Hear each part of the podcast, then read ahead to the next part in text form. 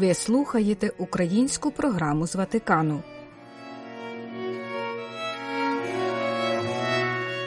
Слово, що оживляє біблійні роздуми. Дорогі радіослухачі. У нинішньому уривку читаємо, що євангелист Марко несподівано перериває ряд епізодів із зціленнями, які здійснював Христос, і ми стаємо свідками серйозної дискусії.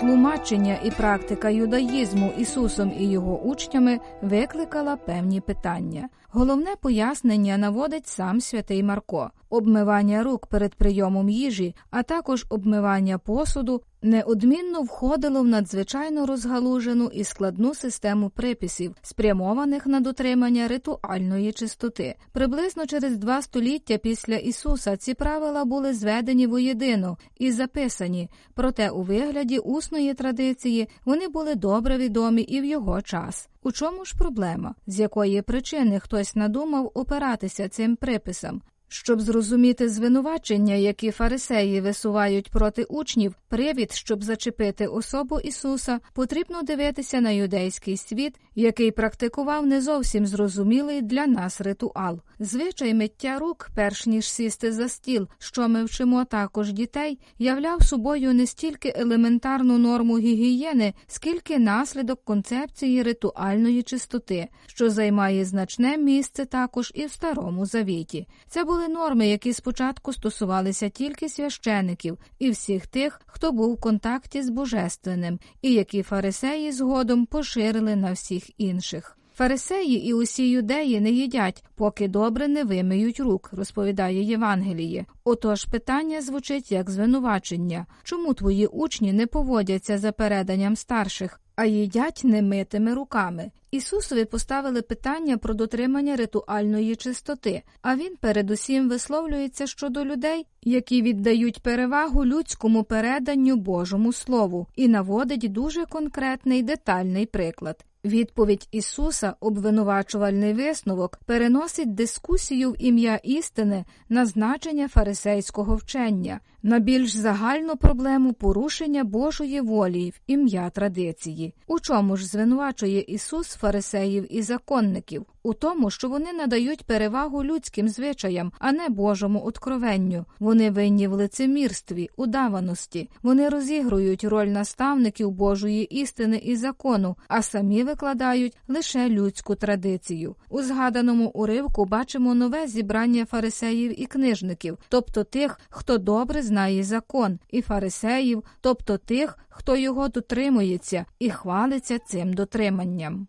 Очевидно, що це не ті категорії, які існували тоді. Для тих з нас, хто слухає цей уривок, це запрошення утотожнити себе, наскільки це можливо, з цими людьми, з тією частиною нас, яку вони можуть представляти, і прийти до Ісуса. Читаючи цей текст, ми розуміємо одну річ: ми живемо за традицією, і вся культура це традиція. Вона передається нам з покоління в покоління. Коли ми встаємо вранці, нам не треба винаходити взуття, воно вже є. І не треба думати, як його взувати, адже навчилися в дитинстві. Отже, ми живемо за традицією. Нам не потрібно вигадувати світ щоранку, коли ми прокидаємося, адже він існує. Яка ж тоді помилка традиції? Ми можемо сказати дещо загальне про закон, щоб могти зрозуміти один одного. Перше, якщо закон правильний, а це не завжди так, він вказує на добро і засуджує зло, тому що він сам по собі є добрим. Але що не так із законом? Існує неправильне розуміння закону, яке полягає в тому, що я дотримався закону, тому зі мною все гаразд, ніби закон є самоціллю, натомість він має лише одну мету.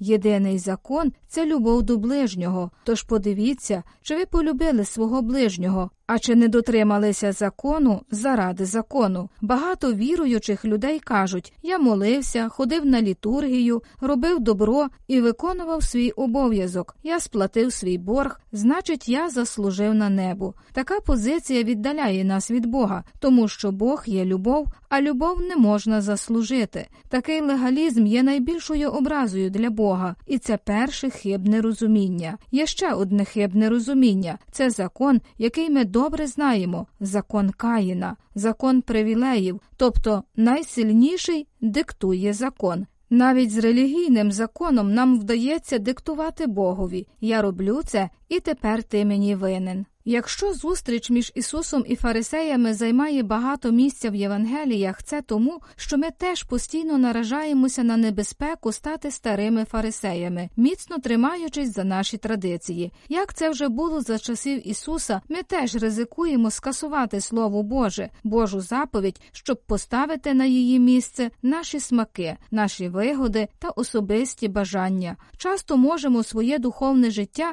зводити лише до зовнішніх поверхових духовних практик, які не приносять духовних плодів і не впливають на наше життя. Наприклад, у часі Великого посту можемо думати, що піст полягає лише у відмові від м'ясних страв, при тому можемо осуджувати ближніх, які поводяться інакше ніж ми думаємо. Але справжній піст полягає у відмові від зла, очищенні серця та в зростанні любові, і саме зовнішні практики мають на меті сприяти духовному зростанню, пізнанню Бога та любові до ближнього. Якщо найбільшою цінністю є любов до ближнього, то весь закон зводиться до однієї заповіді Люби ближнього свого. Якщо ти судиш, ти вже засудив і вбив, тому що судження це моральне вбивство, а засудженням слідує дія. Це дуже серйозні речі. І перше, що ми робимо, коли бачимо людину, інстинктивно ми її судимо, вимірюємо. Отож, завдяки діяльності Ісуса та на Його прикладі ми вчимося жити в щасливому симбіозі за подвійною заповіддю любові до Бога і любові до ближнього.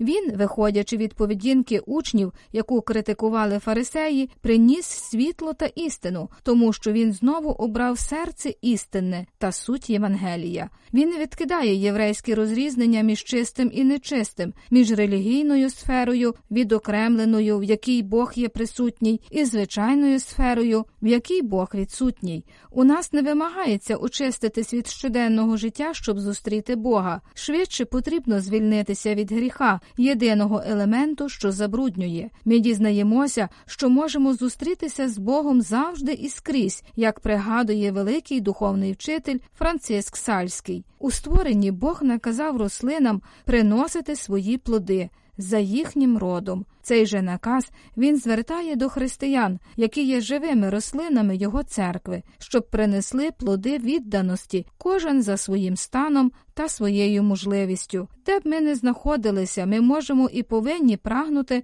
до досконалого життя. Бог не є тим, хто діяв дві чи три тисячі років тому. Він діє постійним розумом у світі, і єдина норма це любов і любов творча, і слід розуміти, що ти маєш робити з любові, а не просто дотримуватися норм. У світлі цього уривку нам слід зробити крок вперед від тисячолітньої історії і рухатися далі, здійснити перехід від закону до благодаті, щоб зовнішнє виконання правил привело нас до глибокого єднання з Богом і зростання в Його благодаті. Тільки так ми очистимо своє серце і з'єднаємося з Господом Ісусом Христом, освячуючи і душу, і тіло.